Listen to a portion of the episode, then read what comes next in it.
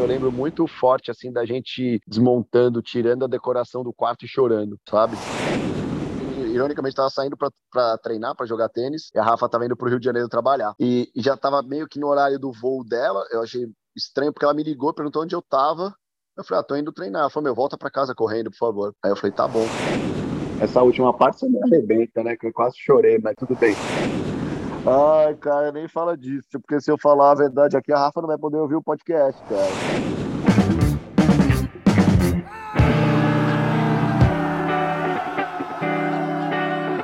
Começa agora, paternidade ponto doc, com Fernando Kieffer.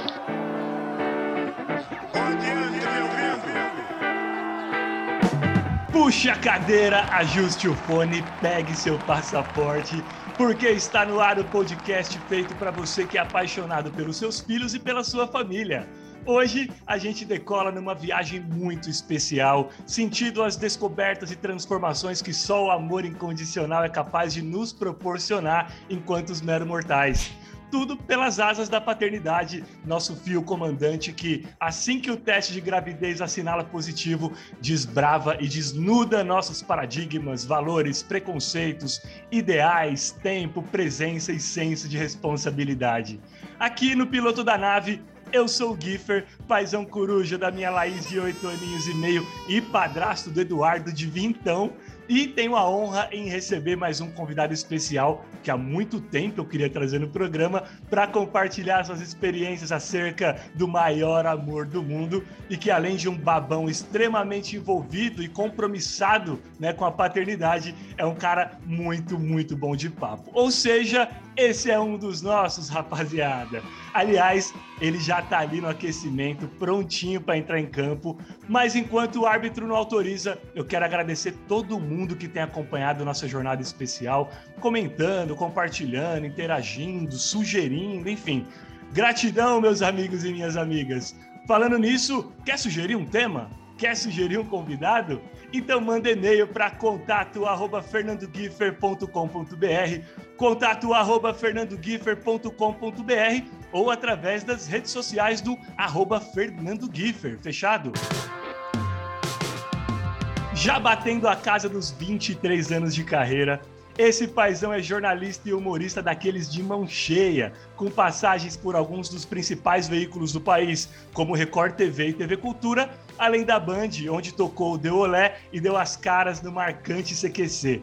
Apresentou ainda o Luiz Andrioli lá nos Impedidos, canal que é um fenômeno na internet para rapaziada que curte um fute. E aí, já na atual firma, o Grupo Globo, conduziu o Extraordinários no Sport T V, foi repórter do Encontro com Fátima Bernardes, passou pelo Esporte Espetacular e agora faz companhia diária para o nosso almoço apresentando Globo Esporte São Paulo. No alto de suas quarenta e duas temporadas nesse mundão de meu Deus, sendo doze delas ocupando a posição de boy luxo da Rafa Brites, é o super-herói do Rocco de cinco aninhos e meio e do Leon de apenas seis meses. Senhoras e senhores, ele, Felipe, Felipe Andreoli! Boa, Kieffer! Pô, baita apresentação, dava até pra subir pro campo e pro estádio depois de uma apresentação dessa, e pro ringue se fosse o caso, mas é, é, o que você fala realmente é, ali na abertura já me, já me marcou, né, que é no momento que, que, que a gente sabe que a nossa parceira, né, que nossa mulher tá grávida, já muda tudo, né, é uma, uma notícia, já começa a mudar toda a perspectiva, e eu sempre encarei bem dessa, dessa maneira. E foi, foi na pinta, foi perfeita a apresentação. Porra, imagina, o, o Felipe, cara, quero agradecer demais a sua, a sua vinda aqui ao paternidade ponto doc. Tô convidando desde a primeira temporada o Felipe, agora deu certo que nós tenhamos ele aqui conosco.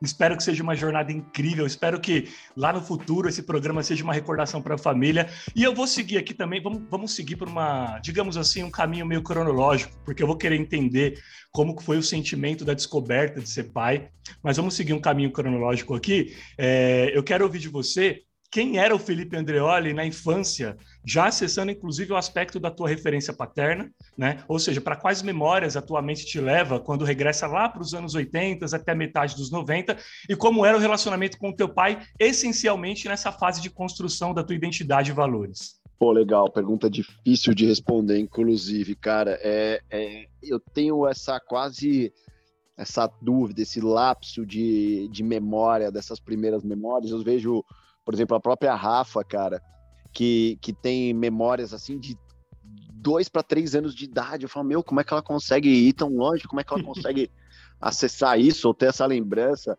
Eu tenho muita dificuldade em realmente ter lembrança dessas primeiras memórias. Eu não sei se isso tem a ver com trauma ou não. Meus pais são, são separados desde que eu tinha três, é, quatro anos, né, para ser mais preciso. Meu irmão tinha seis meses quando meus pais se separaram. Uhum. Então eu não tenho muita, eu não consigo, cara, lembrar, acessar nenhum momento dos meus pais juntos, deles como casal, é, nem bons nem maus, né? Que bom, né? Pelo menos acho que isso é o lado bom. Sim. E então a casa do meu pai sempre foi aquela casa do fim de semana.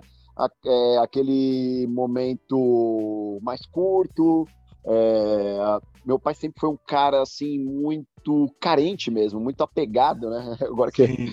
a Rafa adora signos, eu adoro, ele é de peixes, né? Então ele é um cara muito sentimental, assim. Uhum. O Leon também é de peixes, que nem ele agora. Então é, era muito conflitante. Tinha muitas vezes que eu queria muito ir para casa do meu pai, lá ficar com ele, passar o fim de semana com ele, e tinha momentos que eu não queria de jeito nenhum, principalmente quando você vai ficando um pouco mais velho. Eu acho que de criança era muito mais fácil, porque meu pai sempre teve uma qualidade assim, que até hoje ele é muito carinhoso, né? Assim, muito preocupado, tipo, eu com trinta anos, pergunta, ele perguntava se eu não ia levar um agasalho porque tá frio, né? Então, assim, às vezes um pouco, um excesso de, de preocupação, obviamente, e, e, e só que ao mesmo tempo meu pai era um cara assim, um pouco, um cara que trabalhava na televisão, né? Então meu pai trabalhava muito de fim de semana, então normalmente mesmo quando ele tava com a gente, eventualmente ele precisava trabalhar, porque ele fazia a mesma coisa que eu, jornalista, e jornalista que trabalha no esporte fatalmente acaba trabalhando em fim de semana. E, e, e, e às vezes um sentimento que não era muito legal é que ele queria fazer os programas dele e a gente que tinha que acompanhar, e não muito ele fazer o programa das crianças, sabe? É, então ele não sabia o nome dos meus amiguinhos, ele não me levava para as festas dos meus amigos porque ele queria ficar com a gente, entendeu? Aquela memória é, da bolinha de gude, do pipa com o pai, meio que você não acabou não tendo, conseguindo criar. Não, não, cara, não tenho essa, essa parceria, essa divisão de, de coisas, sabe? Ah, meu pai me ensinando a andar de bicicleta. Cara, e pra ser bem sincero, pode até ser que em algum momento ele tenha feito isso, mas é uma coisa uhum. que não, não acesso, eu não consigo chegar na, na minha memória. As minhas memórias são dessas visitas e de às vezes ficar chateado porque ele não fazia o que a gente queria fazer, e na época, assim, meu pai era um aficionado por turf, por corrida de cavalo, então eu lembro de infinitos domingos no Jockey, comendo o primeiro ao último páreo, é, com vontade de ir embora, ou brincando com meu irmão, correndo no gramado com uma bola ali, e, e ele lá dentro do programa dele, que ele incluía os filhos, sabe? Então acho que até essas coisas que No, no final das contas, não são boas lembranças, né, claro. cara? São lembranças do que a gente acha que, de coisas que faltaram, é, servem pra gente, acho que de lição, é, pra gente ser um pai melhor, né? Pra eu ser um, eu, lógico que, com certeza, a minha missão é ser um pai melhor do que ele foi, e não que ele tenha sido também um, um mau pai no final, de, na, na soma total das coisas, sabe? Tem, acho que, qualidades e defeitos, mas a, a lembrança, principalmente dessa primeira infância, é de uma coisa que, tipo, como se os filhos fossem dele. Ah, agora vocês são meus, tem que fazer o que eu quero. Sabe? Ele era, ele era um pouco mais conservador, pode, pode, assim, Felipe? Ele era um pouco mais conservador, assim, um pouco mais fechado? Ou tinha uma abertura entre é. vocês bacana de, no, no que tange diálogo, afeto? Não. Eu acho que, acho que isso tem também tudo a ver com a época que eu era criança, né? Que, qual, qual a sua idade, Kieffer? Eu tenho trinta e seis. A gente tá ali na mesma geração. É, praticamente. Tá ali, tá na mesma geração ali, né? Só um pouquinho mais novo, mas é, do... do da intimidade ser maior com a mãe mesmo. A, além, né, pra gente era muito mais, obviamente, porque eu morava com a minha mãe, convivia, tava ali no dia a dia com a minha mãe, com meu pai era só o fim de semana mesmo. É, eu sempre fui muito ligado com meus primos, com os filhos da irmã do meu pai, então eu, era uma coisa que era viagem, a família era sempre muito unida, a gente era muito unido. Então sempre tinha aquele almoço gigante de família, todos os irmãos, todos os primos, todo mundo junto, que era o melhor momento do fim de semana pra gente, que era estar com meus primos, que era estar na bagunça que a gente gostava, de jogar cartas. A lembrança era de mais de uma reunião familiar do que algo mais específico com meu pai, entendeu? Então a diversão que eu lembro de estar com meu pai era quando estavam meus tios, quando estava minha avó, e a gente jogava cartas, e tinha um castigo para quem ficava em último lugar, a gente fazia pagar preta, tinha uma colherada de maionese, assim, fazia na época do curiosos anos oitenta.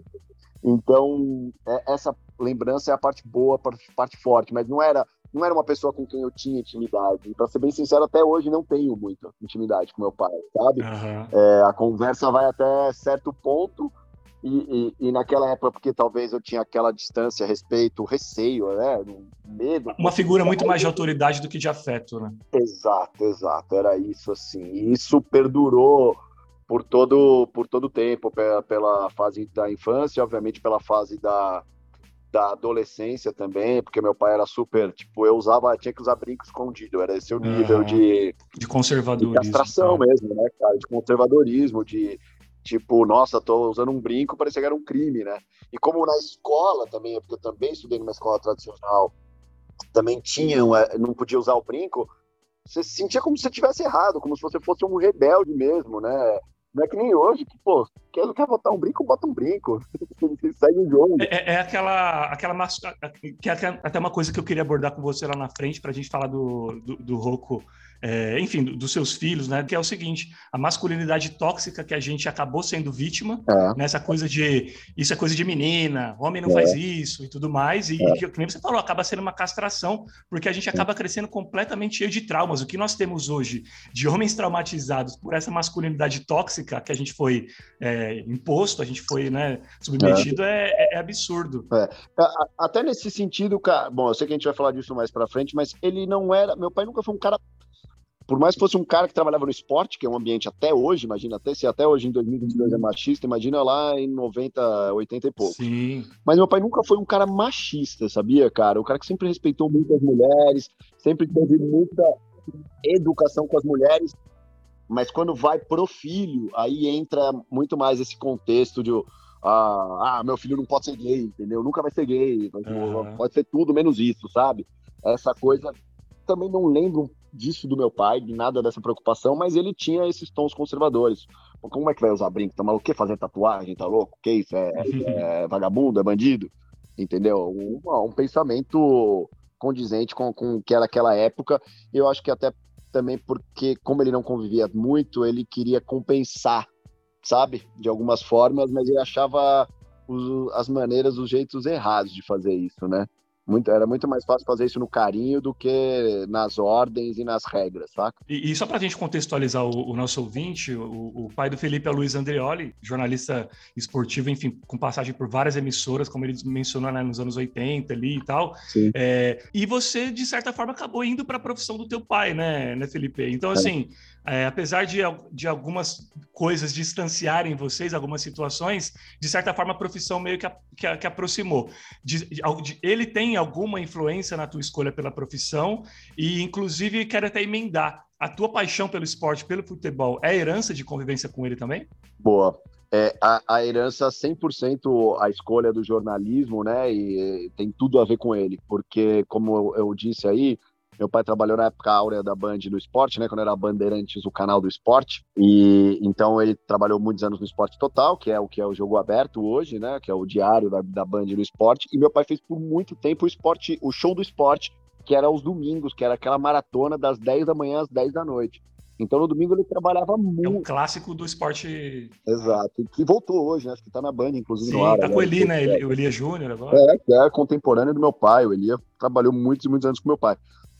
Então, é, como, é, você vê como as coisas são. Eu sempre fui, mesmo hoje, tendo todas essas questões com meu pai, de criança, eu era muito apegado, porque ele era um cara muito carinhoso, um cara que, de toque mesmo, sabe? De deitar no colo, de fazer cafuné, de ficar lá, aperta meu pé, pedir pra fazer massagem no pé, essas coisas. Demais. E eu, eu fazia questão de ir pro trabalho com ele, porque era a chance que eu tinha de estar com ele. E, obviamente, estar ali naquele mundo mágico que era a televisão, vendo ele trabalhar, né, tendo o protagonismo que o apresentador tem, aquilo me cativou e eu queria fazer aquilo. Eu decidi, eu acho que o, o sentimento de criança e até ali na, na adolescência mesmo, ali na quando eu chegava perto ali de prestar vestibular, era de trabalhar na T V, né, de, a, de estar no vídeo, mais que pensar no conceito de ser jornalista. Isso uhum. acabou vindo depois, na verdade. E, e, e é meio prejudicial, né? Porque eu acho que é um pouco o que tem, a gente vive hoje, assim, as pessoas querem aparecer antes de ter o conteúdo, né? Então, o conteúdo não importa, o que importa é aparecer hoje. E, e, e tinha um pouco daquilo que eu fui aprendendo com o passar do tempo, com o caminho no jornalismo, que é muito doído mesmo. Então, só quem passou por todas as etapas pode ficar tranquilo. Hoje eu sou tranquilo em apresentar o Globo Esporte, porque eu sei que eu, eu, eu, eu trilhei esse caminho, né? Claro. E acho que tem tudo a ver com ele, obviamente, essa, essa responsabilidade. Ele não queria, né? Ele sabe bem como é difícil. Ele queria que o filho dele é, tivesse é... finais de semana, né? É, finais de semana. Ele falava, ele, ele sempre falava, ó, você vai trabalhar de fim de semana, não é vida de bancário que trabalha de segunda a sexta, não. Ele sempre falava isso, quer ser, quer ficar de folga no fim de semana, vai ser bancário. Ele sempre usava essa, essa era a frase clássica dele. Então, é, ele teve toda a responsabilidade. Agora, ironicamente, o esporte é uma paixão muito minha. Meu pai, por mais que ele tenha trabalhado bastante tempo com o esporte, ele não era um aficionado por esporte, ele não consumia tanto esporte. Eu lembro, inclusive, de uma passagem bem marcante que ele estava lá apresentando o Show do Esporte e caiu uma transmissão, caiu o sinal da transmissão e voltou para o estúdio e ele precisava enrolar e aí precisava dar os resultados do Campeonato Brasileiro. E ele não sabia, e eu estava sentado do lado dele e ficava lá soprando. Olha só. São Paulo, um a um. Santos e Cruzeiro, zero a zero. Lembro dessa passagem, eu com uns onze, doze anos, soprando os resultados para ele e ele contando.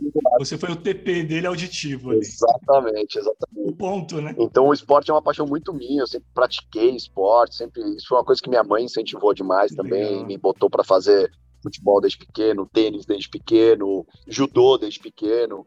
E aí, com o tempo, eu fui seguindo os esportes que eu mais gostava, fui seguindo minhas preferências.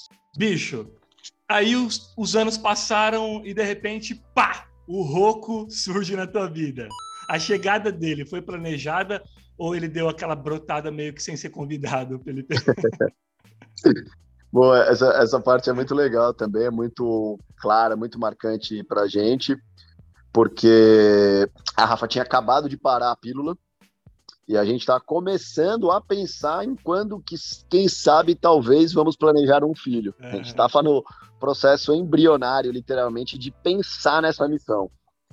É, um belo dia eu voltei do futebol e ela falou, ó, não esquece, hein, não, não, não pode vacilar porque eu tô sem, o, sem a pílula. E aí foi que foi, eu, eu, não foi de propósito, mas eu esqueci. E, não foi golpe. E ela meio que também...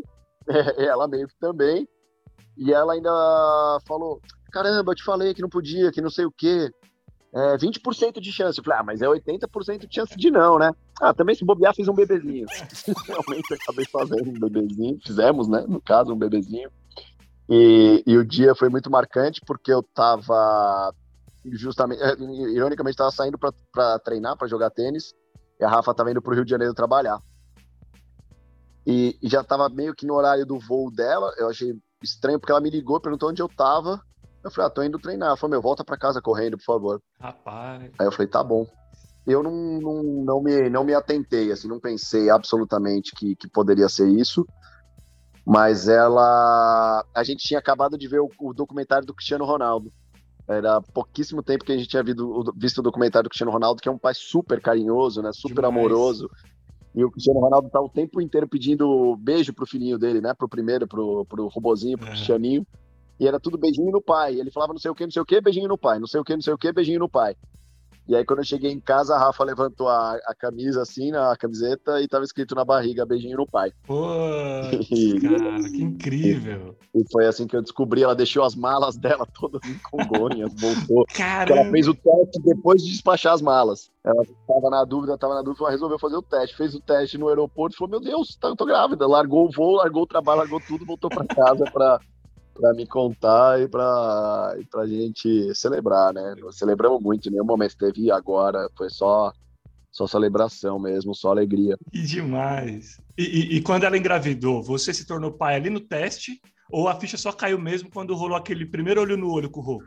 Não, vou te falar, foi, na, foi praticamente imediato, acho que é o primeiro momento que, que, que eu senti a, a ficha cair foi... Eu sempre, sei lá, passa num, na frente de um colégio e vê os, sobretudo adolescente, assim, dezesseis, dezessete anos, falava, nossa, eu nessa época, puta, como eu aprontava, como era legal, como, sabe, eu olhava ali os jovens, adolescentes, e e me projetava neles.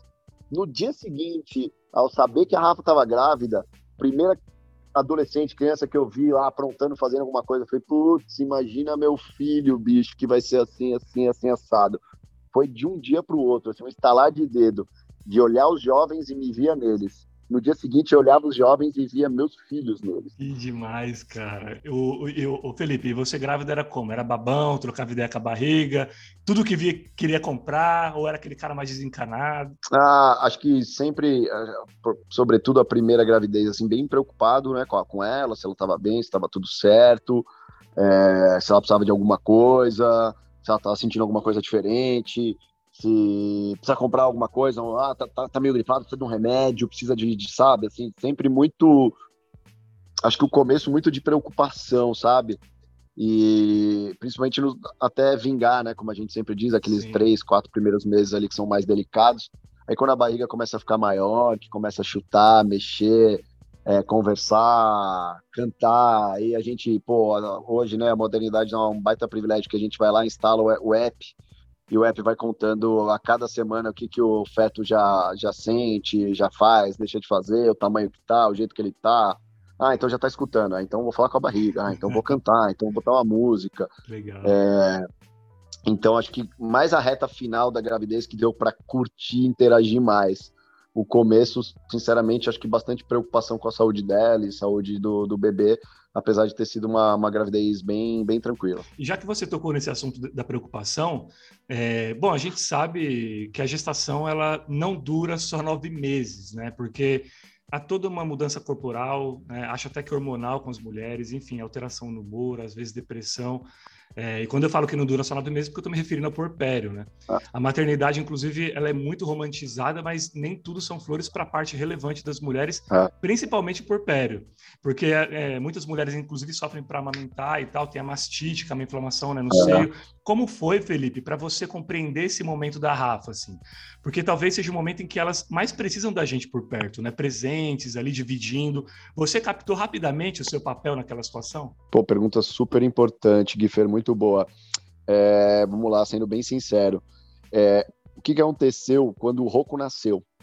Literalmente, tá? Isso é, é literal. O Rocco nasceu dia dois. Ah. Né? A gente ficou aqueles três... A Rafa teve que fazer uma cesárea, porque o bichinho era muito cabeçudo, não passou. Tivemos que fazer a cesárea, que foi uma frustração para a Rafa muito grande, porque ela tinha um desejo muito, muito forte de fazer um, um, um parto natural, né? Um parto normal. É, acabou não acontecendo. Eu estava ali o tempo inteiro, da hora que estourou a bolsa até... Ela tentou por vinte horas fazer esse parto. A gente só ali foi para a cesárea quando... A médica, a doula, quando as três pessoas ali que estavam conduzindo a situação falaram, ó, agora chegou no limite da tentativa, é mais seguro ir para a cesárea, e foi aí que a gente decidiu. É, no, então foram três dias ali, pra, sobretudo para a recuperação da Rafa, e eu faço aniversário dia cinco, no dia que a gente estava saindo da, da maternidade. Nesse dia cinco da gente saindo na maternidade, eu recebi uma ligação pro Boninho. Caramba! É, na época eu estava no Encontro, Sim. E, e ele falou, ó, É, você vai ser encontro, tá? Aí o quê? É, não, mas é coisa boa, é coisa boa, é coisa boa, você vai gostar, você vai ficar feliz. Eu falei, o que que é? O que que eu vou fazer? Não posso falar, não posso falar. Meu Deus! Aí eu saí da maternidade sabendo que eu já ia mudar de, de função, que eu ia fazer alguma outra coisa, mas como todo mundo sabia do meu desejo para ir pro esporte, eu criei essa expectativa que tinha a ver com isso, e realmente tinha. Foi quando eu fui chamado para ser apresentador do Esporte Espetacular. E tinha que morar no Rio, cara. Ah. Então, o nosso quarto, o quarto do Rocco pronto, com toda a decoração, nome dele, com tudo que a gente escolheu, com cada detalhe, com carinho. Eu lembro muito forte, assim, da gente desmontando, tirando a decoração do quarto e chorando, sabe? Caramba, Felipe, que marcante isso. E tudo que a gente tinha planejado para aquilo não ia ser. Não ia ser na nossa casa, que é, que é uma casa nossa mesmo, que foi a casa onde ele foi concebido, sabe? A gente ia ter que ir para uma cidade que não tinha nenhum vô, nenhum vó, nenhum parente. Para falar que não tinha nenhum parente, minha, minha cunhada morava lá, por acaso. Mas a gente teve que ir para terra desconhecida. Eu tive que ir para um trabalho novo, começar outra coisa do zero, mesmo que você está na, na, na mesma emissora. É uma área totalmente diferente, pessoas totalmente diferentes. Inclusive uma responsabilidade também totalmente... diferente, com certeza. Porque era para ser apresentador e não um parceiro ali da Fátima como eu era. E, E aí, cara, pra ser muito sincero, a gente teve muitos problemas. A gente alugou uma casa e essa casa tinha um problema de umidade, isso deu um problema no Rocco, o Rocco teve bronquiolite. Caramba. A gente foi parar no hospital, na maternidade. O Rocco era tão pequeno que a gente conseguiu uma vaga na maternidade ainda. Nossa. Foi na maternidade de São José, lá no Rio. É, ele ficou, cara, internado. Foi pra neonatal, Felipe? Foi pra U T I, foi, foi pra U T I, cara. Ficou lá é, recebendo...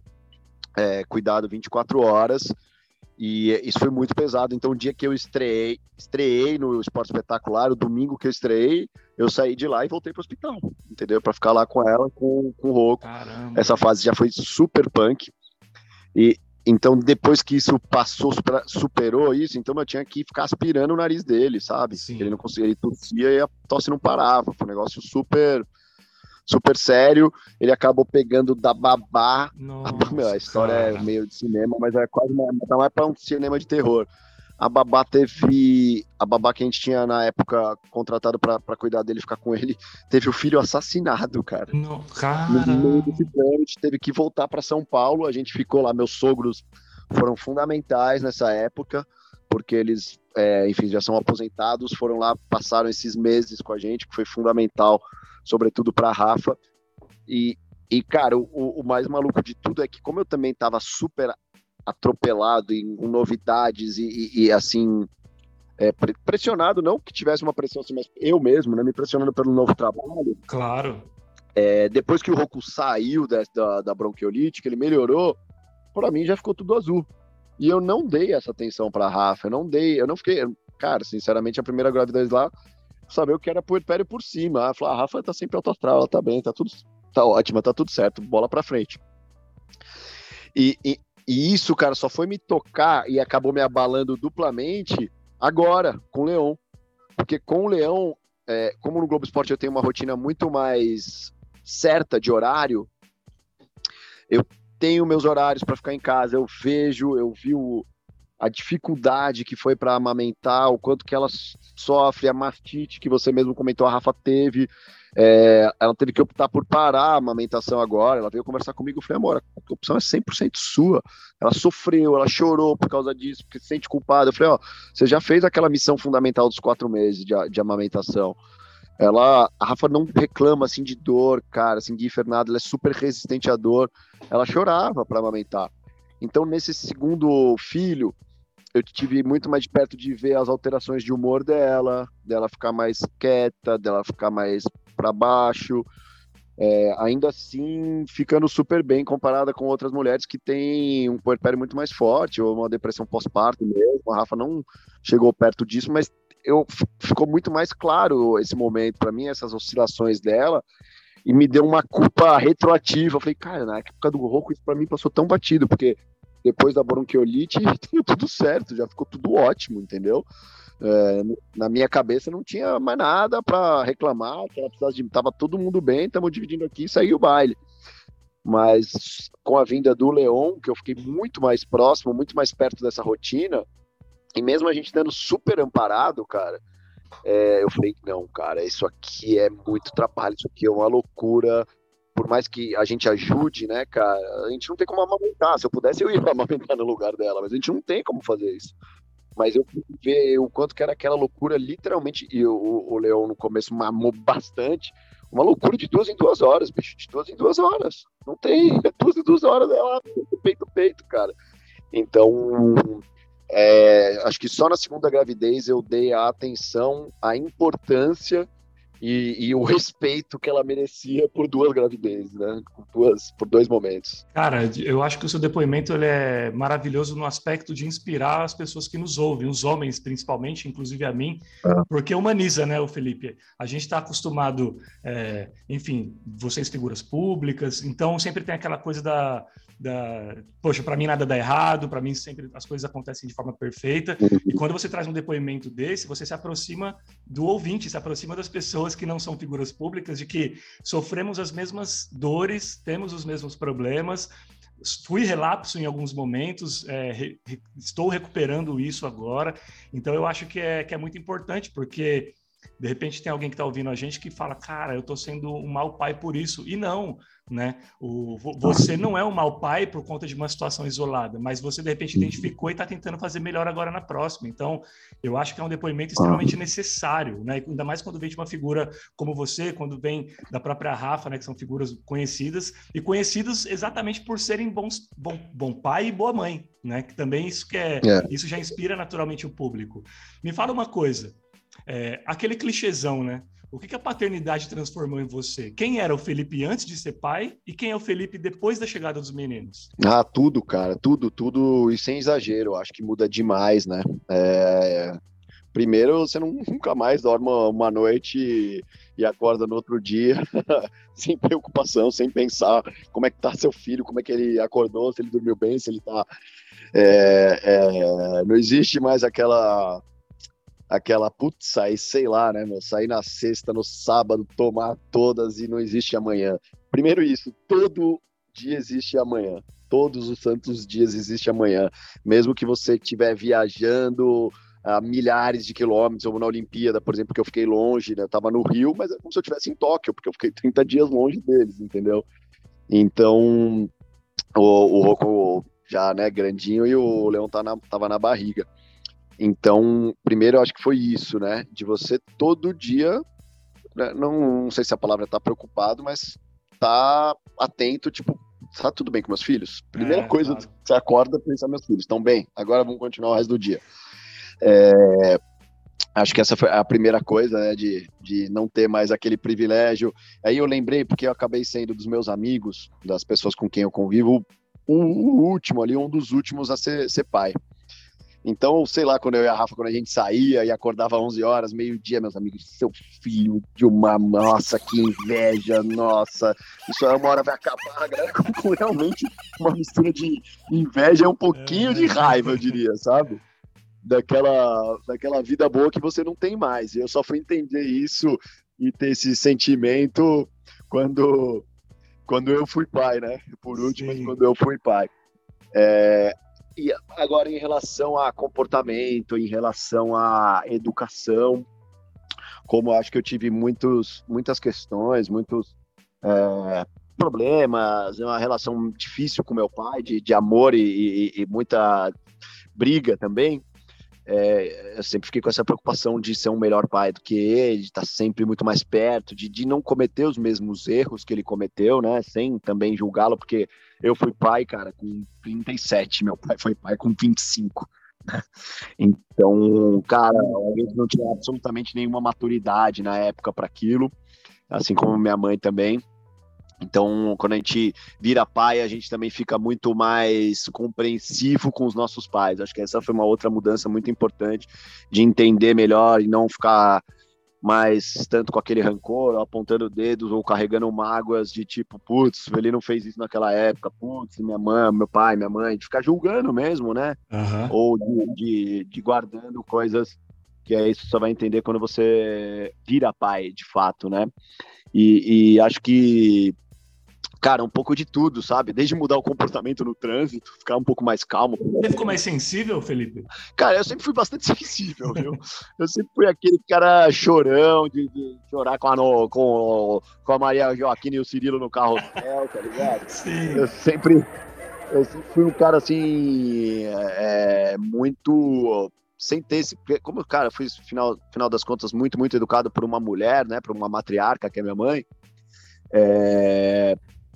Eu acho que eu sempre tive esse lado feminino bem forte, bem aflorado, de, de, de não ficar preocupado de eu ser sensível, de eu chorar, ou de, sabe, de alguma delicadeza ali que, que como a gente já falou aí lá atrás, poderia ser... É... É, tratada como um problema, né? Sim. Então, isso eu sempre fui, mas eu acho que muda tudo, né, cara? Porque quando você vê também seu filho, às vezes faz... Porque uma hora ou outra é inevitável, seu filho vai se comportar mal, ele vai dar um piti, ele vai, sei lá, se jogar no chão do shopping e ficar rodando, sabe? E, e, e você vai... Eu acho que todo dia é um, é um pequeno aprendizado, né, Kieffer? Assim, a gente vai aprendendo, literalmente, a gente vai realmente aprendendo com eles. sabe? Sim. Através de, às vezes, exemplos que a gente, pô, eu mandei bem com ele, porque ele fez isso, eu consegui explicar e ele entendeu. Ou às vezes, putz, eu acho que eu não devia ter... Ah, me, me, me fiquei... Vou dar um exemplo prático disso, vai. É, quando a gente, a gente tem um sítio aqui perto do interior de São Paulo, e, juro, primeiro dia no sítio, a gente estreando o sítio, eu brincando com um Rocco na piscina, e a piscina tem uma partezinha mais rasa, como são aquelas prainhas que a gente chama, né? E eu tava ali correndo atrás dele, ele fugia, deixava ele correr, e aí quando ele tava meio deitadinho assim na água, eu puxava ele pelo pé. Uma hora ele tava meio correndo, eu fui puxar ele pelo pé, ele caiu, cara. Só que caiu com a cabeça na borda da piscina. Caramba! E abriu e sangrou. Cara, eu me descontrolei. Nossa. Me descontrolei, tipo, faltou chorar mais que ele. Porque, além de tudo, a parte do acidente, eu senti que eu tinha sido culpado pelo acidente, né? Afinal, no final das contas, ainda acho que sou. Não, mas ficou tudo bem, graças a Deus. Mas, aquele dia, eu falei, cara, eu não posso reagir desse jeito. Eu deixei ele mais nervoso, eu deixei é. ele mais preocupado. Talvez ele tenha chorado mais por causa do meu nervosismo. E ver a calma, a tranquilidade da Rafa para lidar ali com o negócio, para tirar o foco dele do, do corte, do sangue, me deixou ainda mais em, envergonhado nesse sentido. Eu sempre, nesses primeiros anos do Rocco, eu sempre me desesperei muito com as coisas que aconteciam com ele. De ficar muito nervoso, de ficar muito... de me descontrolar mesmo, sabe? Sim. Então, com o passar dos anos, eu já, hoje eu já consigo... Por mais que por dentro eu esteja morrendo. Por dentro eu tô chorando como uma criança, mas por fora eu não vou passar esse nervosismo para ele, sabe? Eu não vou deixar ele mais nervoso do que ele já tá com qualquer situação que seja. Então são essas lições que vão acontecendo no meio do caminho também. É, do, do, dos acidentes que fatalmente vão acontecer. Ah, do tá numa festinha de criança e ele ser pequenininho e pega um moleque mais velho e joga um um negócio na cara dele. A vontade era pegar o moleque, mano, arremessar ele longe. O cara não pode fazer isso com o amiguinho, coisa feia. A minha vontade era girar o moleque e arremessar ele a trinta metros. Mas são coisas que a gente pensa e começa a agir diferente, né? Ser mais paciente, ser mais calmo. Uh, uh, É, são coisas que a gente programa, tenta fazer, às vezes consegue, às vezes fracassa, e coisas que é, aquela, que é aquele velho ditado que a gente vai trocando a roda do, do carro, o pneu do carro com o carro andando. Sim. Né? Essas coisas vão, vão aparecendo e a gente não sabe que elas vão acontecer e, bom, lida com isso agora, já, resolve já, é pra já. É, então é... E é o que é bom demais, né? Por isso que é bom também ser pai, porque é um aprendizado contínuo para o ser humano é. também, né? Eu tenho certeza absoluta que hoje eu sou um cara muito melhor, muito mais legal, inclusive com as pessoas, com os estranhos, com qualquer pessoa, hoje eu sou muito mais legal do que eu era antes de ser pai. Uma pessoa mais, menos individualista, certamente, né? Menos egoísta, mais compreensiva, é, tudo que, que relaciona a criança você entende melhor. Pô, um exemplo ridículo, básico, que acontece com todo mundo que entra no avião, né? Se você não é pai, entra no avião, começa uma criança a chorar, você já, putz, se você tem uma criança chata que tá chorando aqui no avião, não acredita, é muito azar. Quantas vezes eu não pensei isso? Agora, meu, posso entrar no avião, se a criança chorar o voo inteiro, eu vou ficar com dó da criança e da mãe. Sim. Não vou ficar com raiva, entendeu? Eu vou ficar, nossa, eles precisam de alguma coisa, será que tá tudo bem? É uma, é uma, uma mudança, realmente, assim, algumas coisas são... meio que instantânea, sabe? É, cara, por isso que a, a, quando a gente se torna pai, a gente fala que eles são os nossos grandes professores da vida. Sem dúvida. Quem não é pai não entende. É. Mas é isso, a gente aprende tanto, a gente se transforma tanto, a gente quebra tantos paradigmas, né? A gente, é, enfim, transforma os nossos valores de uma forma tão, tão linda.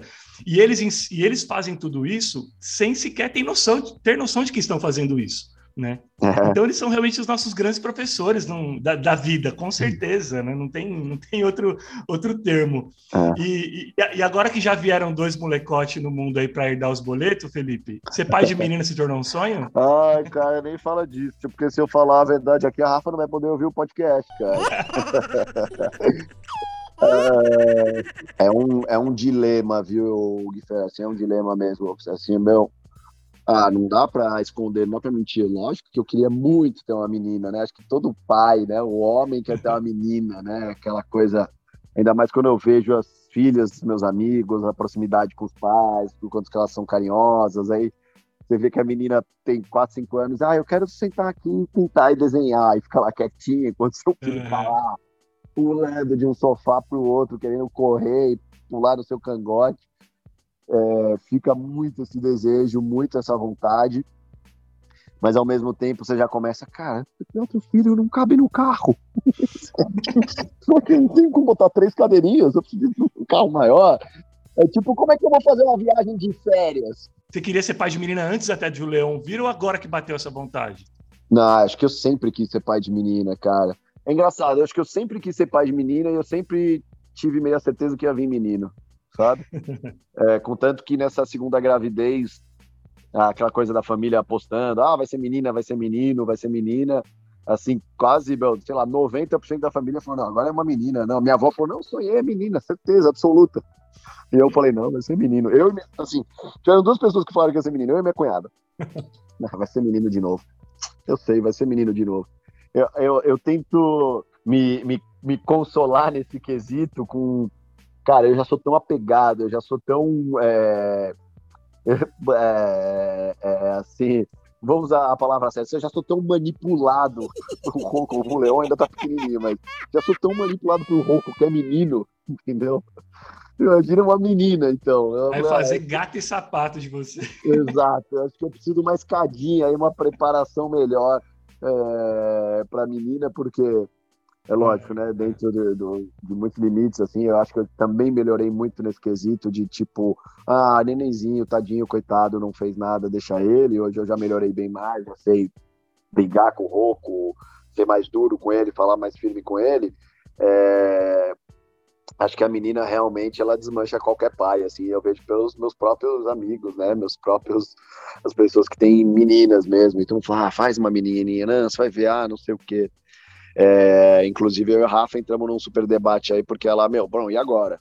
É, que agora que a gente tá conseguindo voltar um pouco mais da nossa vida normal também, ela falou, e aí, você vai fazer uma vasectomia? Ah, ô louco! Vamos esperar um pouquinho, dar uma pensada, porque é uma operação, e enfim, vamos, vamos jogar pro fim do ano, depois eu decido, então estamos nessa fase. A Rafa tá meio traumatizada com, com seus papos, viu? É, a Rafa falou, ah, não sei... Se você ter uma filha, vai ter que pensar um novo jeito, é porque dessa barriga aqui não sai mais. Ó, já vou, eu já vou profetizar aqui, ô, ô Felipe, um post seu no Instagram daqui a alguns anos. Rafa, é daqui a alguns anos, calma, tá? Felipe postando uma foto fazendo a xuxinha no cabelo da filhinha dele. Pô, quem sabe, né? Essa é a coisa mais, mais linda. É, a gente, assim, lógico, acho que tem um... Acho que tem uma, um outro obstáculo também, né, cara? Que é o mundo que a gente tá vivendo hoje, né? A gente já botou dois... Sim. Duas crianças, né? Dois serizinhos no mundo para viver esse mundo que tá uma loucura, esse mundo de esse mundo virtual que, que interfere demais na vida real das pessoas e que não significa o mundo real, sabe? Tentar passar esses valores, explicar, não, não ter filhos que, que, que, que sejam, sabe, tão dependentes da tecnologia ou que se importem tanto com que os outros falam, essas preocupações vão surgindo e a gente vai vendo, é, né, acho que inclusive as crianças hoje amadurecem muito mais rápido, elas já são adolescentes com onze, doze anos, né, no sentido de aprendizado, de questionar os pais e de achar que sabe alguma Sim. coisa da vida e ao mesmo tempo de se fragilizar com... Porque era isso, né, cara, na nossa época, querendo ou não, ali a brincadeira, o bullying, a coisa chata, a coisa legal, começava e terminava no horário do colégio. Agora não tem fim, cara. Verdade. Porque com a rede social, com Instagram, Facebook, Twitter, não tem fim, né? E além de tudo, o Rocco Leão tem pais que são pessoas públicas, que estão expostas aí a um dia serem adoradas e outro dia serem odiadas nesse, nesse balanço desigual que a gente vive hoje, sabe? Nessa rede de, de julgamentos que a gente vive hoje. Então...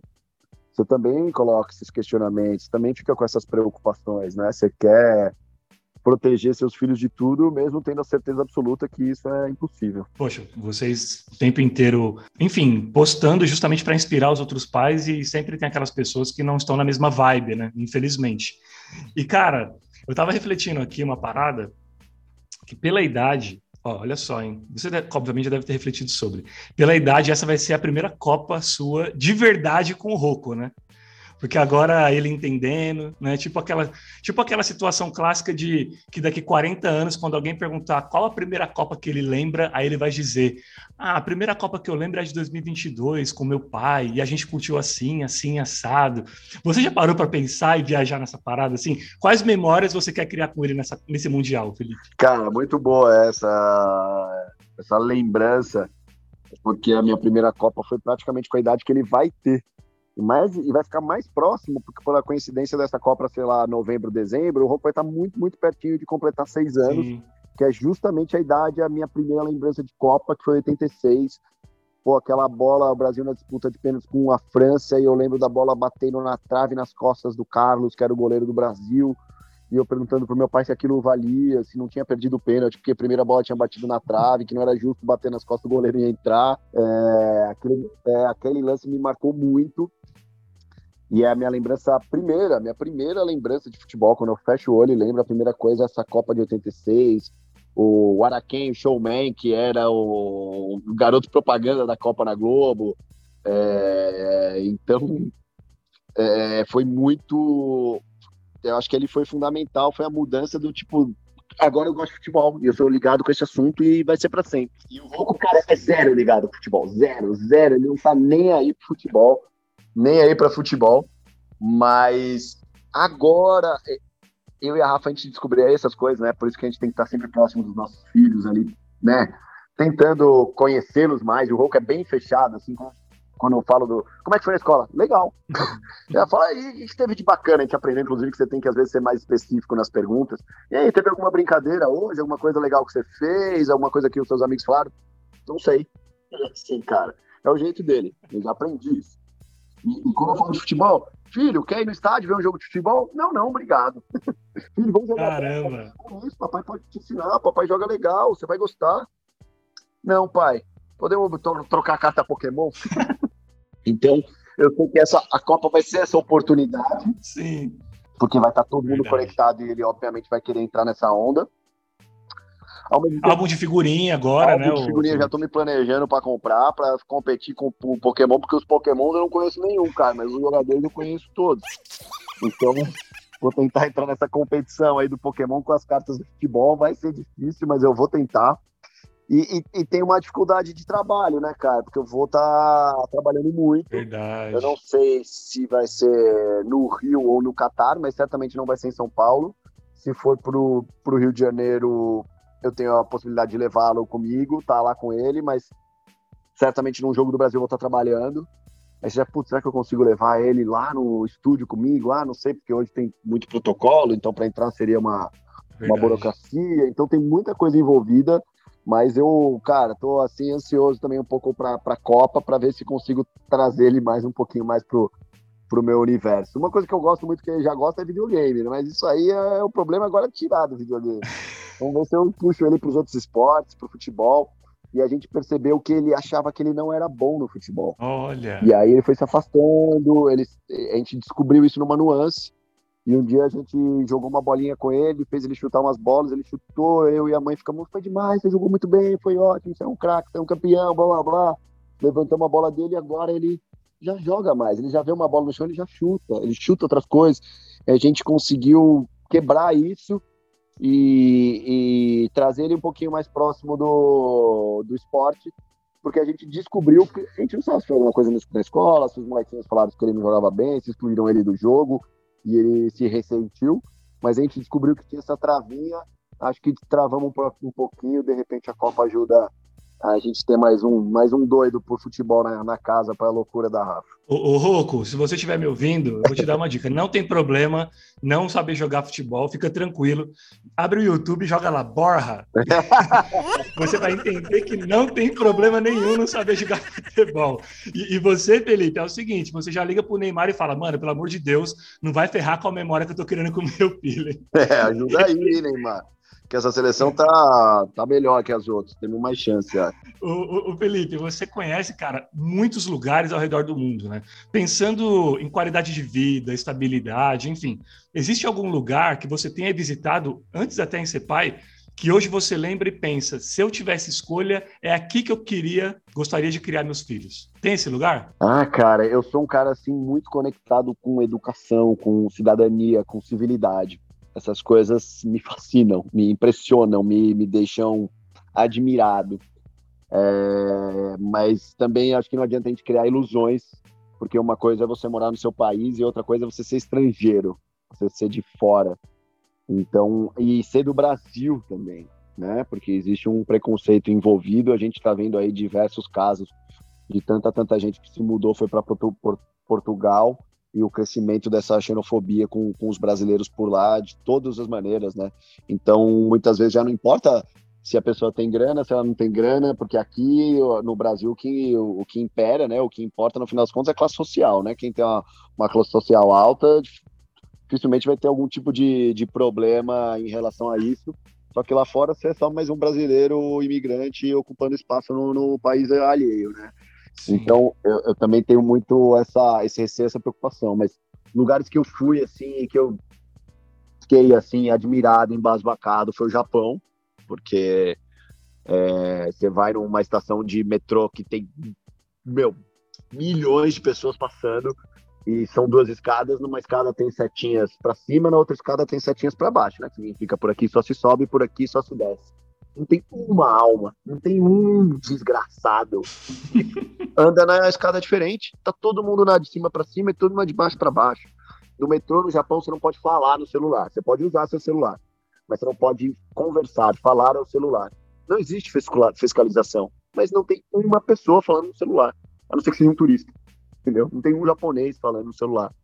É, você dá, dá até um pouco de aflição às vezes. Você tá parado num sinal de pedestre, é, uma da manhã, não tá passando um carro, mas atravessa enquanto não abrir, sabe? Essa até eu falei, eu estou exagerando, dá para passar, pessoal.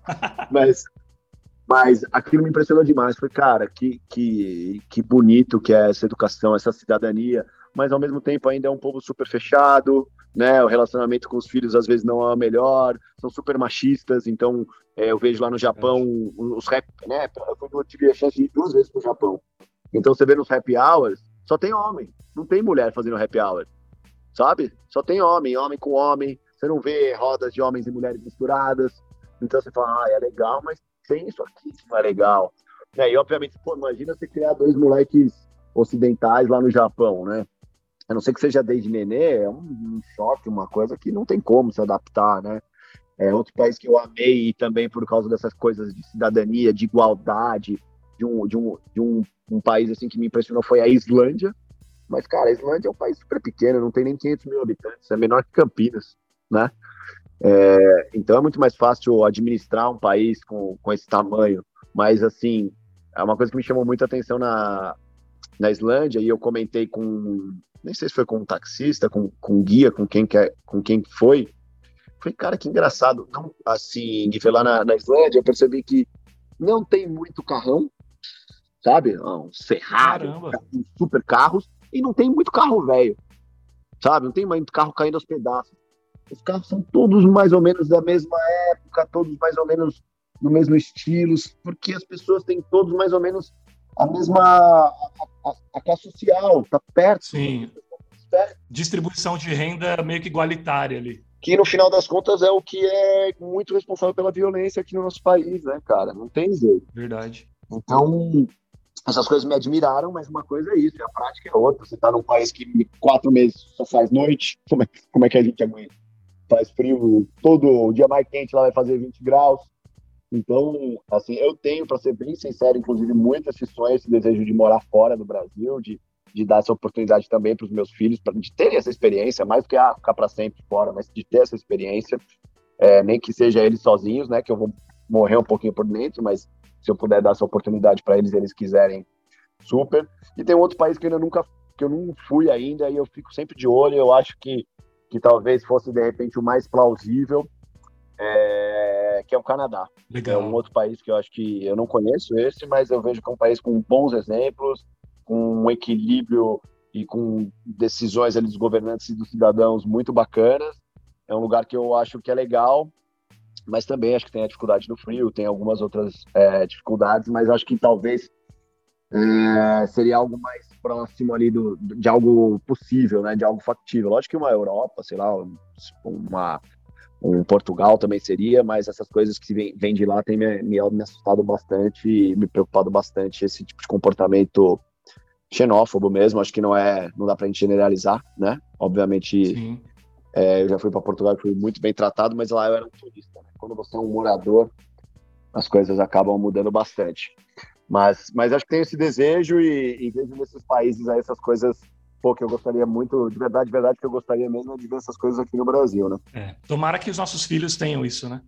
Já que a gente não consegue desfrutar. Tomara. Né? E, e, e voltando num tema que a gente falou lá, lá no começo, e que ficou até agora, é, ficou para agora, é que vocês são pais de dois homens, dois meninos, e o machismo, enfim, é presente, como você falou, na nossa sociedade, inclusive dentro do, do país que a gente vive hoje, né, que infelizmente não é o que a gente diz, o que a gente tem ainda para os nossos filhos, é, é o machismo ainda, ele, ele é muito arraigado, ele é muito estrutural. Esse tema, machismo, é uma pauta e uma preocupação entre a Rafa e você na criação deles, assim? Ah, é, enfim, desde já com o Rocco e mais para frente com, com o Leon? Acho que su- super é. uma preocupação, mas ao mesmo tempo a gente, eles não têm esses exemplos em casa, né? Eu acho que é o, é o principal lugar de onde vem essas heranças ruins, né? As heranças ruins dos filhos, é, infelizmente, e na maioria das vezes, talvez, né, num caso ou outro não, mas na maioria das vezes vem dos pais. Se a gente educar muito bem o Rocco e o Leon em casa, passar esses valores, e lá em casa a gente é assim, cara, eu e a Rafa é É tudo de igual para igual, do, do homem para mulher, da mulher para homem. Não tem nenhum tipo de divisão, ah, isso é de homem, isso é de mulher. A gente já era assim, a gente sempre foi muito assim. Então, assim, eu não tenho essa preocupação de, de estar passando ou ensinando dessa maneira, que, que no, lá na frente eles é, possam ter um comportamento machista. Mas a gente sabe que o meio também influencia, os artigos, as conferências. Então, até na hora de escolher colégio, né, escola onde eles estudam, os lugares que, a gente, que eles frequentam, a gente é muito exigente ou muito observador de qual vai ser o meio que ele vai conviver, porque esse meio também influencia, mas a gente sabe que em casa eles não vão ter esse exemplo, porque eu também não fui criado com esse exemplo, né? Meu pai, como eu te disse, dentro das qualidades e defeitos, machista não era um deles. Meu, meu, meu irmão viveu uma vida inteira com uma, com uma mãe líder, né, líder no seu trabalho, líder dentro da família, então com uma, uma matriarca é, com M maiúsculo mesmo. Sim. Então é, acho que fica mais difícil você repassar ou passar alguma coisa que não tem na sua casa. Então acho que a gente está sempre atento para tudo que pode pintar, é, mas a gente sabe que lá de dentro do nosso núcleo esse tipo de comportamento não vai sair, né? Quais características da tua personalidade, Felipe, você olha e fala, rapaz, tomara que eles não herdem isso de mim? Ah, putz, é sempre difícil, né, a gente fazer essa autocrítica, né, essa, aquele, aquele momento de terapia. Ah, mas acho que tem um monte de coisa, né? Eu acho que eu ainda, no final das contas, ainda sou um cara, acaba, acho que pô, hoje em dia também, quem não é, né, ansioso, e você fica preocupado com, com criança ansiosa, porque é isso, né, cara, é a... É, voltando ao negócio da rede social, né, que é o refresh, que o cara fica lá atualizando a rede social o tempo inteiro, que é uma novidade, que é uma coisa nova, que a gente sempre quer. E, e acho que a ansiedade é uma coisa que me preocupa muito, uma coisa que já está em mim, que eu sou de outra geração, mas já está em mim, porque é, você querendo ou não, hoje, você quer uma comida, você aperta um botão, vem a comida. Legal. Você quer um carro, aperta um botão, vem um carro. Que qualquer coisa que a gente quer hoje, parece que você aperta um botão e vem. E eu vejo isso um pouco no Rocco, de tipo, agora, quero agora, agora. Não, calma, não é agora, bicho. Relaxa, respira aí. Tem sempre a frase que a gente fala muito pra ele, respira. Fica calma, calma. É tudo ao seu tempo, não é na hora que você quer. Tento muito passar isso. É, é, eu acho que a ansiedade é uma coisa que eu sou muito ansioso. Eu acho que às vezes é, melhorei bastante. Acho que depois de ser pai, o negócio da paciência, de ser mais paciente mesmo.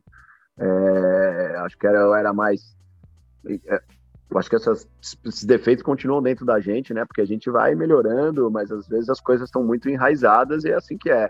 E então acho que um pouco de, de impaciência e, e, e eu, como eu, não, eu vou guardando às vezes muitas coisas, vou guardando, vou guardando, eu tenho um momento de explosão, e esse momento de explosão nunca é bom, né? Sim. É muito melhor você ir soltando as coisas aos poucos, tendo breves D Rs que sejam, não dá para ficar de D R o tempo inteiro, né?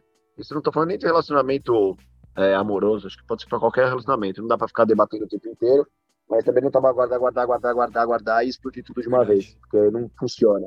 E eu já fui muito assim. Então, acho que eu mesmo já melhorei, aprendi com, com, com, com o meu próprio comportamento é, por causa deles, e isso foi acontecendo, às vezes, de se esforçar e, às vezes, de uma maneira natural, e também para não dar o exemplo. Então, é, eu já fui... Eu confesso que, de vez em quando, ainda sou um pouco impaciente no trânsito, porque, como eu disse, eu sou esse cara da civilidade, então, quando eu vejo um cara na esquerda querendo virar na direita sem dar seta, me irrita. Puta, velho. Entendeu? É. Não, não talvez pelo trânsito em si, mas olha a falta de educação é. deste cidadão, entendeu? Como diz a, a Rafa, ela tem uma expressão para isso, eu sou o Arnaldo César Coelho do trânsito, entendeu? Eu sou aquele que tá se canalizando e julgando o trânsito. Falei, olha aquele cara ali, olha o que ele fez. Olha o bonitão indo pelo acostamento. Olha, o cara jogou o lixo pela janela, entendeu? Essas coisas me irritam, porque é falta de educação, entendeu? Verdade. E já peguei o Rocco virar um dia pra mim e falar, calma, pai. Eu fiquei extremamente constrangido. Pai, tranquilo, pai, calma. Tá tudo bem. Cacete, meu, pô, me estressando com o moleque aqui no carro, foda-se, vou a... Bom, desculpa o palavrão, filho. Dane-se, vou a trinta por hora aqui, vamos olhar trinta por hora até, até chegar, ah. sabe? Sim. Então, acho que esse é um negócio ainda que eu tenho que realmente me, me policiar e é, e é feio. Pô, tomar esse sermão do, do seu filho de cinco anos é constrangedor, cara. Cara, a gente vai seguir para o quadro de encerramento do programa, mas antes eu gostaria que você falasse exatamente sobre a Rafa, tua companheira, a mulher que deu luz aos teus herdeiros, né? Eu sei que, é claro, a gente já falou, você já falou bastante dela, a gente vê o, o amor entre vocês. É, porque vocês estão realmente, sempre que possível, se declarando e declarando respeito, admiração, companheirismo, né, um pelo outro, por isso que é um casal tão admirado pelo Brasil todo. Mas eu queria que aqui você abrisse também para a gente um pouco sobre ela, a mulher que deu luz aos teus, aos teus herdeiros, qual o significado da Rafaela Brites nesse teu amadurecimento enquanto homem profissional e pai? Ah, cara, cem por cento, tudo, tudo, assim, é... primeiro, eu fico muito... É, feliz, assim, tranquilo de saber que a gente é do jeito que a gente mostra, cara. Aquilo lá que, que as pessoas veem nas nossas redes, a gente sabe que isso é raro, né? Normalmente o que a gente vê nas redes não condiz muito com a verdade. Isso é, é, se não é na maioria das vezes, é muita, são muitas e muitas vezes que, que é diferente, inclusive de pessoas que eu conheço e eu vejo lá postando e eu sei que não é daquele jeito, sabe? Mas do meu lado da Rafa, assim, cara, uma coisa que eu garanto, bato no peito com muita tranquilidade, a gente é muito assim.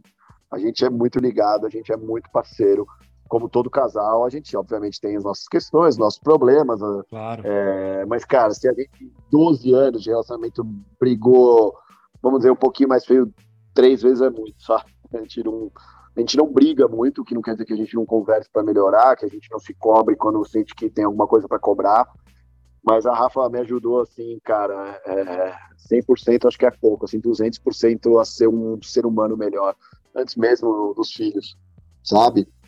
Ela, é, eu sempre, como disse, assim, meus pais sempre passaram valores muito bons, assim, então, tipo, aquela coisa de ética, de honestidade, de ser correto com as coisas, eu sempre fui muito assim, a Rafa sempre, sempre que ela fala de mim, ela usa essas características como coisas que ela admira em mim, mas ela me ajudou em, em todas as outras coisas, em ser uma pessoa mais sociável, cara, eu sou, eu sou tímido, por incrível que pareça, eu sou fechado, eu sou aquele cara que quando chega na festa eu vou pro canto, eu não vou pro meio, entendeu? E a Rafa é aquele toco de rio, cara, para cada canto ela para, conversa com alguém, conhece todo mundo, é, ajuda aquela pessoa que ela nunca viu na vida, eu falo, não, ela tá ligando pra aquela pessoa, cara, e, e, e, e realmente assim é uma, uma luz, assim, sabe? Ela deu a luz aos filhos, mas ela é uma luz na vida de muita gente, eu já vi cada coisa que essa mulher fez pelos outros, sem, sem nada em troca, simplesmente porque ela quer ajudar, porque ela fica genuinamente preocupada com as pessoas, e aquilo começa a ser uma aula, uma aula diária, sabe? Eu, eu nunca vi pessoa que acorda tão bem-humorada, com um sorriso no rosto, cara, eu comecei a acordar mais bem-humorado também, porque, cara, sempre Contagia. acordava falando pouco, de cara fechada, eu, acho que quando os filhos nasceram mudou demais, né, porque se acordar com o seu filho te cutucando e dando bom dia, não tem como não acordar feliz, mas...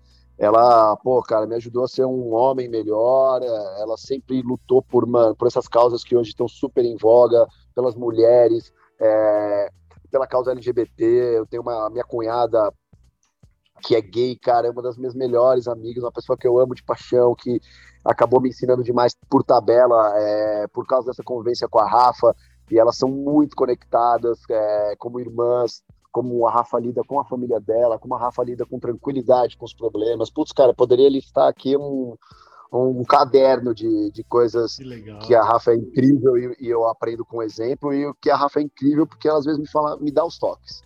Pô, meu, ó, só hoje não, não foi legal, hoje, pô, gostaria que você fosse comigo, que você estivesse mais presente, é, ah, pô, gostaria que você desse mais atenção pro Leon, sei lá, tô dando exemplo de coisas que acontecem também. Uhum. Não, não, não que a nossa vida seja perfeita, mas ela é muito harmoniosa, ela é muito feliz, e, e os filhos que às vezes, né, acabam conturbando um relacionamento, afastando as pessoas, porque isso acontece naturalmente, né, é, mas os filhos vieram também aí para reforçar a nossa, a nossa parceria e para também nos mostrar que ainda existe um caminho como pessoas, que existe um caminho como pais e que existe um caminho como casal. E a gente tem na nossa cabeça muito firme que a gente quer que isso seja juntos, né? Então a gente quer que esse caminho, que essa parceria continue é, entre marido e mulher, né? Entre parceiros e, e junto com os filhos também nessa, nessa aventura. E como eu falei, a gente vai para o quadro de encerramento do programa. Antes eu quero só abrir o depoimento com relação à Rafa também, é, corroborando com tudo que o Felipe está dizendo, óbvio, porque... Cara, a minha esposa é fã demais da Rafa, então assim, eu, e aí obviamente eu acompanho o trabalho da Rafa também, o trabalho que ela faz junto, junto com, com as mulheres, esse trabalho de empoderamento junto com as mulheres, esse trabalho de maternidade real. Estava conversando hoje com a minha esposa sobre isso, inclusive é. a importância e o quão isso transforma a vida das mulheres, né? É. E, e a minha mulher, Rafa, se você estiver ouvindo, minha mulher é muito fã sua mesmo. Ela é daquelas que assiste todos os seus vídeos gratuitos, mas na hora de comprar não tem dinheiro. Mas ela absorve muito e é muito legal porque ela absorve e ela traz isso para o nosso relacionamento, ela traz isso para a nossa casa.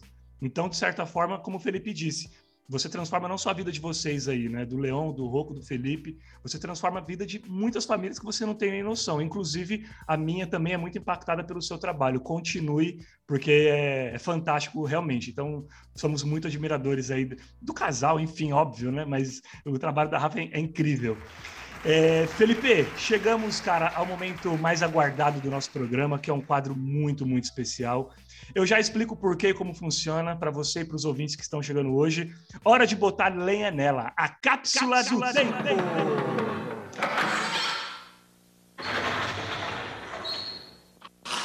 Senta que lá vem a história. Meus amigos, minhas amigas... É na Cápsula do Tempo que o Felipe Andreoli vai buscar uma mensagem lá no fundo da alma e deixar aqui guardadinha para os pequenos Rocco e Leon ouvirem no futuro, se Deus quiser, num futuro bem distante. E por que num futuro bem distante, Kieffer? Primeiro, porque eles são muito pequenininhos. E segundo, porque não é um recado qualquer, tá, Felipe? Trata-se de uma mensagem já tradicional aqui do podcast, em que você grava para que seus filhos possam ouvir no dia em que você não estiver mais aqui fisicamente vivo nesse planeta, nesse plano espiritual. Andreoli, meu amigo, é natural que ao longo da vida o Rocco e o Leon passem aí por momentos diversificados inerentes à vida, né? Assim, sabores, dissabores, alegrias, tristezas, euforias, angústias, enfim.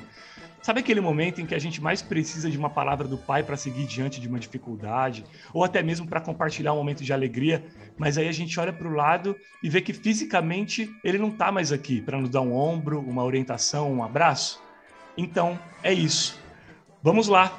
Luiz Felipe Guimarães Andreoli, a palavra é tua em primeira pessoa, falando diretamente com eles. Se esqueça de tudo ao redor agora, valendo. Ah, meus filhos, Rocco e Leon, é, espero que no momento que vocês estejam ouvindo isso, vocês estejam muito felizes, com as suas famílias constituídas do jeito e do melhor jeito que for para vocês, de um jeito que vocês estejam felizes, em paz e, e sobretudo, passando todos os bons ensinamentos que eu e que a sua mãe, que nós passamos para vocês.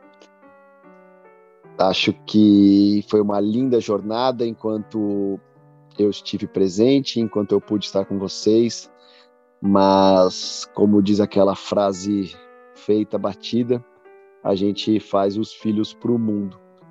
E por mais que eu sempre tenha sonhado em ter vocês para sempre ao meu lado, eu me esforcei ao máximo para preparar, para prepará-los justamente para isso, para esse momento, para a hora que vocês têm que encarar o mundo, encarar as dificuldades, encarar as adversidades, aproveitar as alegrias, é, desfrutar dos momentos. Então, eu acho que se tem uma coisa preciosa, uma dica preciosa para deixar, é apreciar cada momento, cada momento lindo que vocês tiverem, é, apreciem, desfrutem, seja com filho, seja com neto, seja com esposa, é, seja uma viagem, seja um, um sucesso profissional. Desfrutem cada minuto, porque esses minutos são preciosos e depois eles só viram lembrança, só viram passado, é, viram saudade, como eu sempre vou ter saudade de vocês.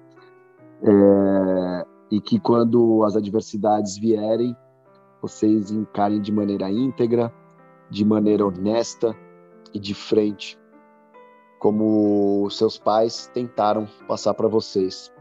Espero que essa mensagem encontre vocês felizes, realizados e satisfeitos com o trabalho que o papai e que minha mãe e que a mamãe fizeram. Eu amo muito vocês, seja lá onde eu estiver, mas estou aqui cuidando de vocês e torcendo por vocês sempre.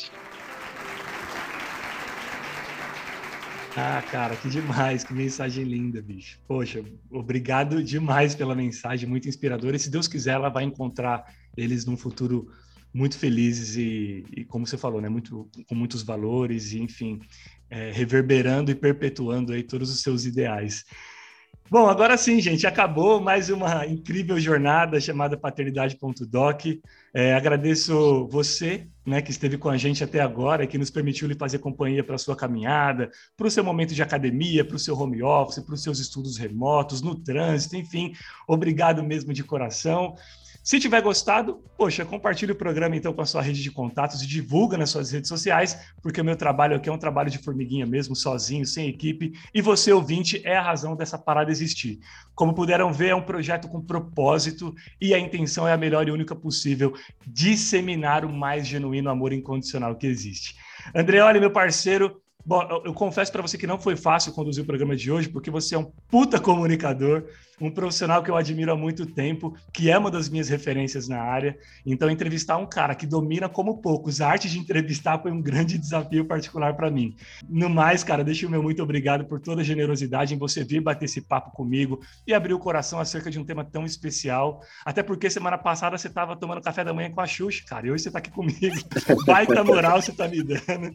Então, eu particularmente curti e aprendi demais. Eu torço para que você também tenha gostado da experiência e torço, inclusive, para que esse humilde, essa humilde página que a gente escreveu aqui agora se torne uma linda recordação de família no futuro. Gratidão, viu?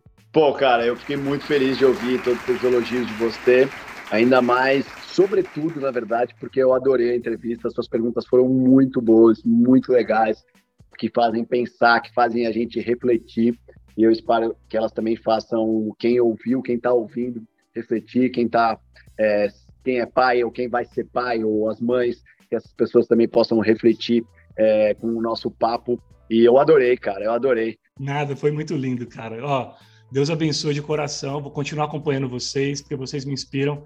E como eu falei, porra, você é um cara que eu admiro demais, e você falar que eu tô num caminho e que de repente eu... eu fiz perguntas pertinentes, que foi um papo gostoso, com certeza é uma coisa que eu vou levar para o meu portfólio, para a minha carreira como motivação mesmo. Essa última parte você me arrebenta, né? Que eu quase chorei, mas tudo bem. É, é muito difícil, é muito difícil, cara. Eu fiquei, sinceramente, fiquei nervoso aqui na hora de, de responder. Fechei o olho aqui até para tentar fazer essa comunicação com eles, assim. Fechei o olho aqui, tentei passar... é o melhor mesmo, que a gente sempre acha que falta. A gente não está preparado para pensar nisso, né? Você tem muito talento para isso. Continua, que essa missão é linda. E e a gente replicar o nosso amor de pai, a gente replicar o que a gente aprende nessa missão, é, é bonito demais. E em breve eu quero que você me prestigie também, porque eu vou fazer um... Quando chegar mais próximo aí do Dia dos Pais, eu vou fazer uma série de, de entrevistas sobre paternidade. Um, então vai ser uma, uma mini, minissérie aí para um podcast lá para o Globo Esporte. E a gente vai fazer o podcast. Esses podcasts vão ser transformados em, em, em, em matérias dentro do G E. Então a gente vai fazer o William, né? O William do Corinthians com o pai dele. A gente vai contar a história de dois pais gays que têm uma filha trans. São histórias sempre conectadas com, com o esporte. Pais que tem relação pai e filho e o esporte. E aí a gente vai fazer o Miranda com o filho dele que joga na, no São Paulo. Então, depois dá uma moral lá, ver se você gosta. Porra, com certeza, eu vou acompanhar sim. Tá bom, vai ser sucesso. Porra, você é, você é show. Felipe, beijão, cara. Fica com Deus, viu? Para encerrar, meu abraço afetuoso ao Michel van der Leinden, ao Bruno Félix Pascoal e à Lúcia Aparecida Fonseca, membros da comunidade paternidade ponto doc lá no Apoia-se, que contribuem efetivamente e financeiramente com a sobrevivência do programa. Gratidão, pessoal. Deus abençoe vocês de coração. E você, do outro lado, quer ser membro da comunidade paternidade ponto doc? Quer dar uma força para esse podcast continuar sobrevivendo? É só acessar o apoia-se barra podcast paternidade, apoia.se barra podcast paternidade ou através do link que está aqui na descrição do episódio. Não se esqueçam de seguir e fortalecer também o Fernando Kieffer lá nas redes sociais, arroba Fernando Kieffer, porque tem muito mais material relacionado à paternidade, inclusão e prematuridade, que são minhas bandeiras e parte do meu propósito de vida. Valeu, gente, até a próxima. Fui!